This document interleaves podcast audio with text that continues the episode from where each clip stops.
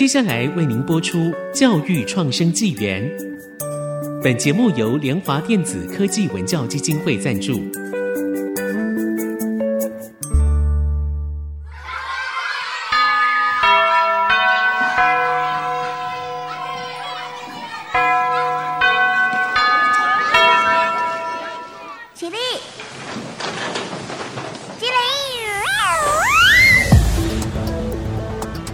填鸭教育，多元思考学习，孩子的未来有无限可能。欢迎来到教育创生纪元。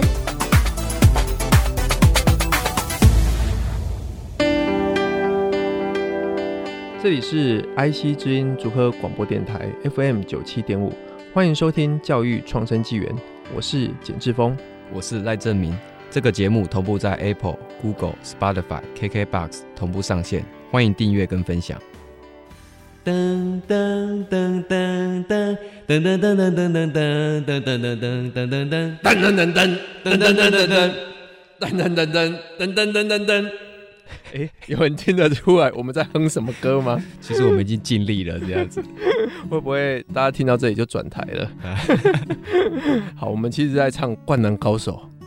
哇，天哪，这是回忆啊！哇，满满的回忆。讲到《灌篮高手》，我整个鸡皮疙瘩都起来了，真的，就马上想要冲出去打篮球。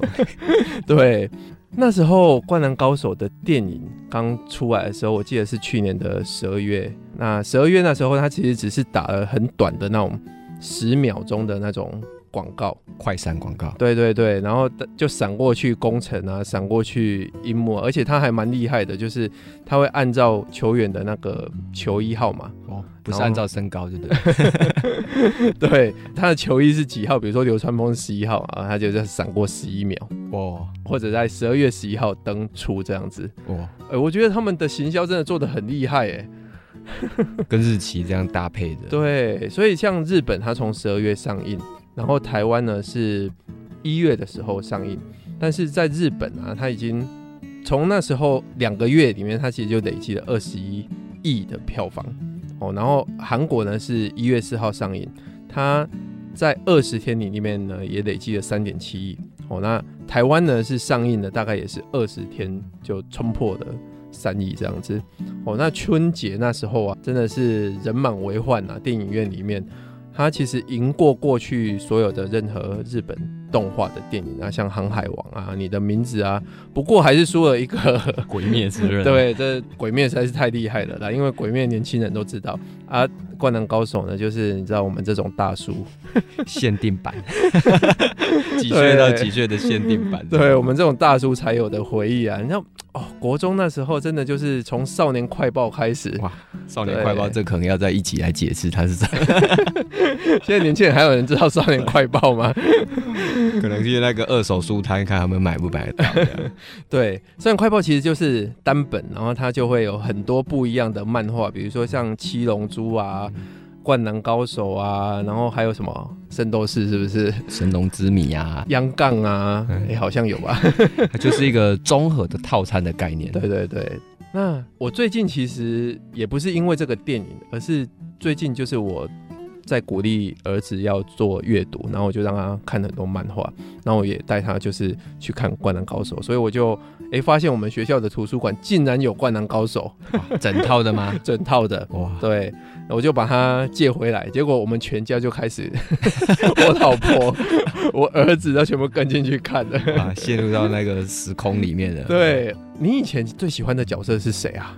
其实我以前刚开始看国中、高中看的时候是喜欢樱木，然后每天在讲，觉得我就是天才的感觉，打篮球的天才。但现在其实我比较喜欢三井那种沉稳的感觉。为什么现在就比较喜欢三井？就觉得那样像樱木那样还蛮幼稚的，但以前不觉得自己幼稚，觉得哎呀那很厉害这样子。现在看起来，哎、欸、那哇我好像渐渐的回到幼稚，啊、因为我其实以前喜欢的是流川啊，对帅对帅，然后打、就是、有留流川的发型嘛？没办法留，那有没有其他那种脚踏车这样子？就觉得他打球就很帅，那时候又是高中嘛，就很想要学他那种打球技巧。还有应援团啊，有人都来帮他加油，那三个女生。呃，对对对，所以就是用他来激励自己，就是要打球跟他一样。哇，这样就会有人来这样子。结果他的技术都没有学起来，然后就学到他的字，所以渐渐的长大之后才发现说啊，那样的行为其实是不好的。那现在就开始比较喜欢樱木，哎、欸，就回到幼稚的状态了。为什么我会喜欢樱木？其实我觉得他其实是里面的主角啦。那国中那时候看《灌篮高手》，其实就是真的也是因为喜欢打篮球。但是现在再看一次《灌篮高手》呢，就会觉得说，它其实里面有很多的哲学。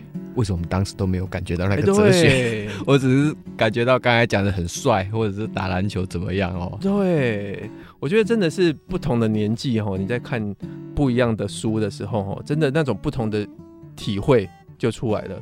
比如说像我觉得樱木花道，他常说我是天才，对不对？从第一集讲到最后一集这样。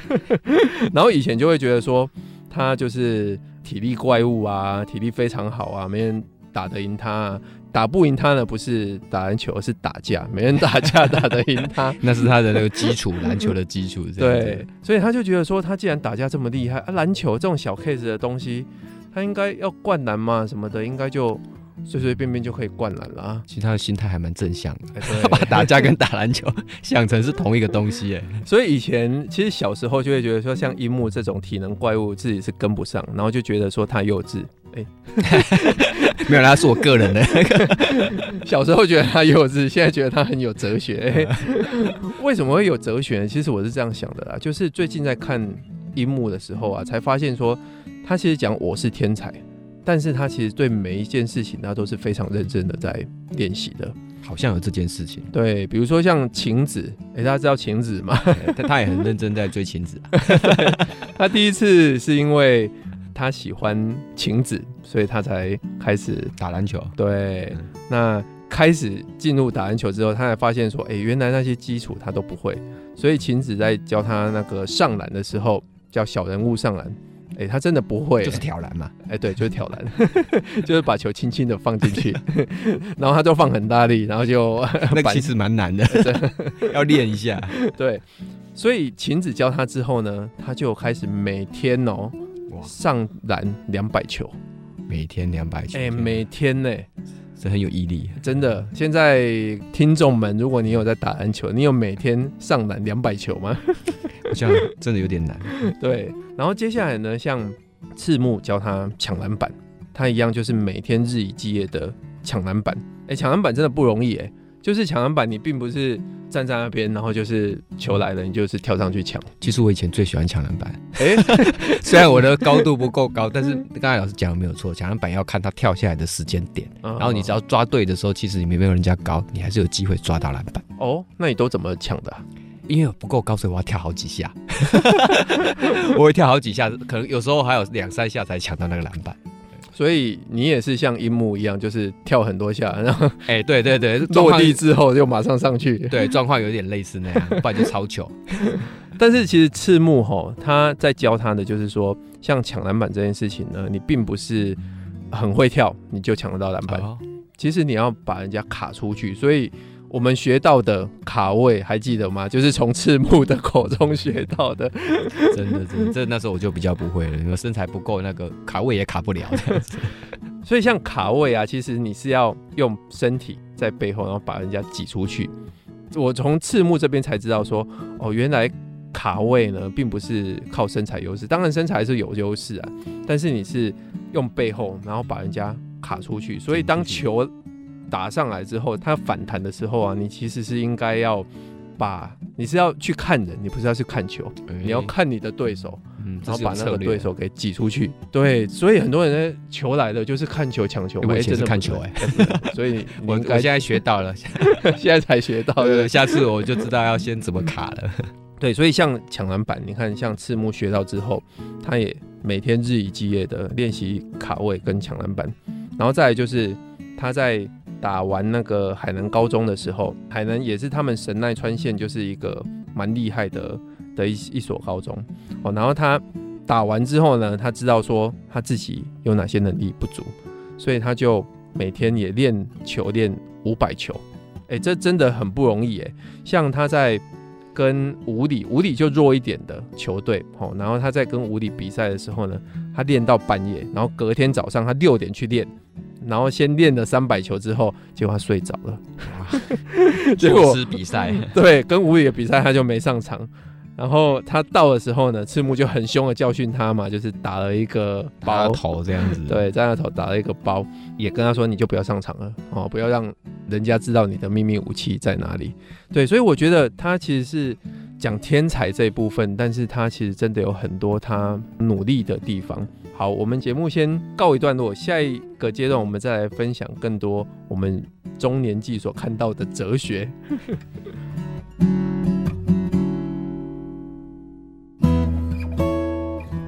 欢迎回到教育创生纪元。哎，其实我们讲这个回忆，对回忆呢，它其实跟我们之前讲的好像有点跳脱啦。但是我觉得哈，我们应该要从里面得到灌篮高手给我们的一些学习的启示。刚刚上一段节目呢，我们有讲到说，樱木他说我是天才，但是他其实天才呢，并不是真的就是好像觉得他非常厉害，其实他。的认真程度比任何人都还多，包括我们刚刚讲到的，像抢篮板啊，或者是带球上篮啊这一些。那有一个我印象特别深刻，就是在全国大赛之前啊，安西教练特别要樱木留下来做集训。这我也印象很深刻，没错。其他人都支开嘛，就是他们去单独练习这样子。对，只有把樱木留下来单独练习。然后他那时候呢，要求樱木哦，就是一个礼拜要投两万球。哇，哎，两万球哎，各位，两万球呢，就是一天里面呢，你大概要投三千球。哇，啊，我有特别去算过，三千球的概念呢，就是如果你扣掉每天吃饭跟睡觉。假设剩十四个小时，好了，一个小时你要投两百球，非常的精实。这个意思就是一分钟你要投三球。其实一分钟投三球，就觉得哎、欸，好像也还好啦。那你投十四个小时试看看，要连续耶。对。然后那时候呢，樱木军团哦，就是那些狐群狗党，对，很会跟他一起打架的那些人，他的队友们，对他们就来帮他捡球跟录影。那这样做的时候呢，你知道那些樱木军团其实陪着他们这样练的时候呢，每个人到晚上都累倒了。可是晚上睡觉的时候，樱木还在利用睡觉的时间在看录影带。那时候还没有 YouTube，对，还没有那个电脑可以看。所以这件事情，我觉得真的就是你说他是天才吗？他常常说我是天才，他是个认真的天才。我我觉得现在在讲天才这件事情，很多人会把天才讲的好像是他真的就是天生下来就很厉害，不用练习，不用学习。对，可是我觉得没有所谓的天才，就像是那个爱迪生讲的，他说所谓的天才就是一分天分加九十九分的努力。一木感觉就是这个样子。对。那我觉得这件事情呢，真的就是让我们从樱木身上学到真的很多啦，就是他的认真程度，呃，我觉得这也是我现在看到就是他最让我敬佩的他的学习的哲学。原来你跟我看到的是不一样的，哎、欸，那你看到的是什么呢？没有，就是我看到幼稚的部分这样子啊。其实呢，看那个刚才讲樱木看影片的一个动作，会让我想到，这就像我们学习的一个反思。那前几天我担任那个学校的那个社群的评审了，那我发现他们也开始有这样的动作。其实以前都是讲说，哎，我做了什么，做了什么这样。那他们开始反思说，其实我们做的那一些的状况，他们觉得哪些有问题？他们整个等于是像重来的感觉。那虽然是重来，对我来讲，我觉得反而是一件好事。如果你一直做，反而是在错的方向的话，那反而是一个很大的问题。所以，一木看影片这件事，他其实在反思自己的动作，跟我们在学习的概念是一样，去反思自己的学习。所以，刚刚讲到的就是反思自己的学习这件事情啊。为什么你打篮球需要把它录影下来，然后晚上你要特别去看？因为你会知道说自己的动作哪边做的不好。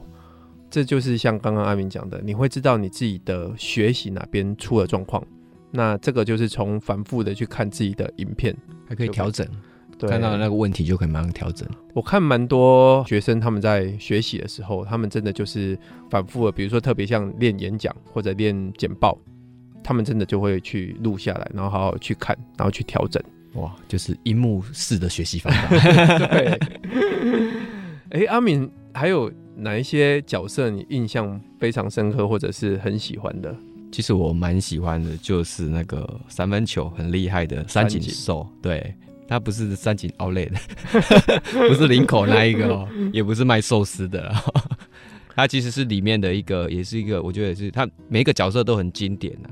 那三井寿他其实是蛮特别的一个角色哦，他以前其实他本身的底子很好，在国中的时候他其实就拿到这个 MVP，然后也是初中的那种冠军这样子。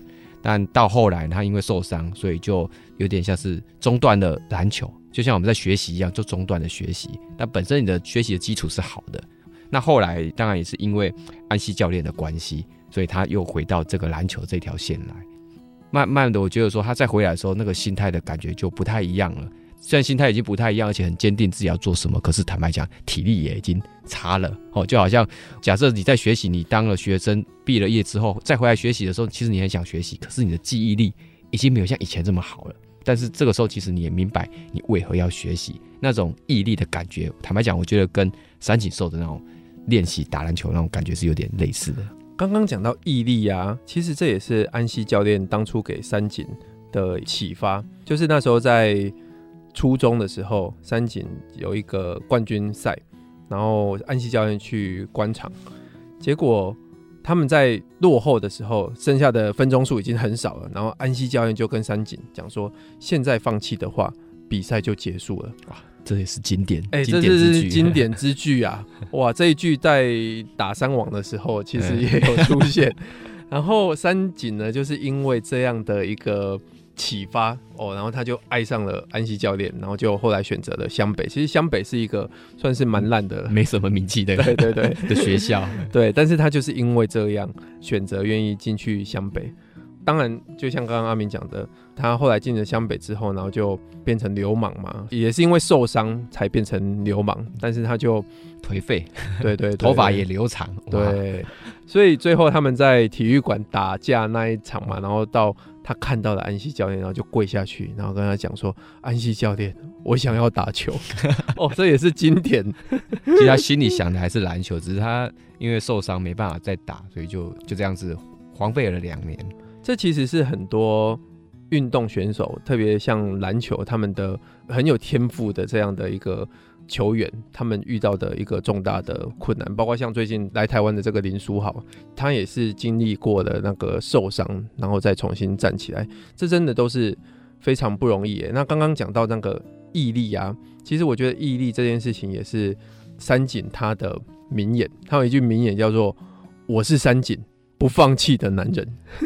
那就是一个不放弃男人的最终代表，在这个漫画里面。他在打三网的时候，好，这个可能会爆雷，但是 其实大家都知道了嘛，反正大家已经 漫画应该都看过了。对，漫画都看过，就是他在打三王的时候，然后他就一直在问守他的那一个人说：“我是谁？告诉我我是谁？”他在探究自己这样子。他其实已经累到不行了，但是他就是会跟他防守那一个人讲说。我的眼中只有篮筐，非常的专注，对，所以其实你看他整场，他已经体力完全跟不上了，但是他就是打成场，而且最后在关键的时候投出了四分球，哇，就是犯规加法，对，那个体力很累了，可是一投出去，他那个弧度他就知道说一定会进这样子，而且那是在最后的关键，就是。他们还差五分的时候，是，然后已经是剩下最后一分钟，他们还落后五分，对，然后他投出这一球，哇，就是马上追回四分呢，投出去手还要这样子，yes 的感觉，对，真的是我觉得非常有毅力的啦。哦，那呃，所以呢，其实我们在今天在回想讲这样的一个灌篮高手啊。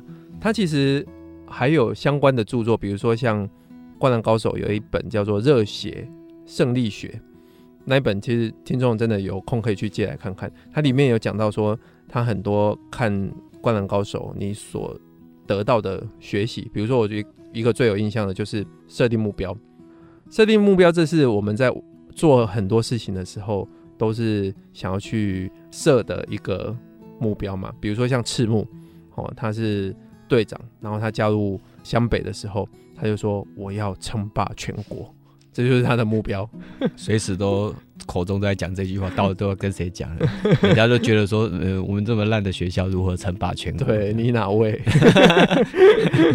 对，然后另外我觉得有一个更经典的设定目标方式呢，就是像樱木，他在落后三十几分的时候，他要急起直追的时候，他就是踩上那个裁判桌，哦，然后卷起那一个像是麦克风的方式，然后跟着全部的观众说：“我要打倒山王。”哇，这真的是设定一个 宏大的目标哎，你都没想到你落后那么多分数，所以我觉得很多这些激励自己的话，因为你看他讲了这个宣誓之后，他回来就跟他的队员讲说：“现在你们。”要好好打球了吧？你们 都已经讲出去了，这样子，你们不好好打也不行了。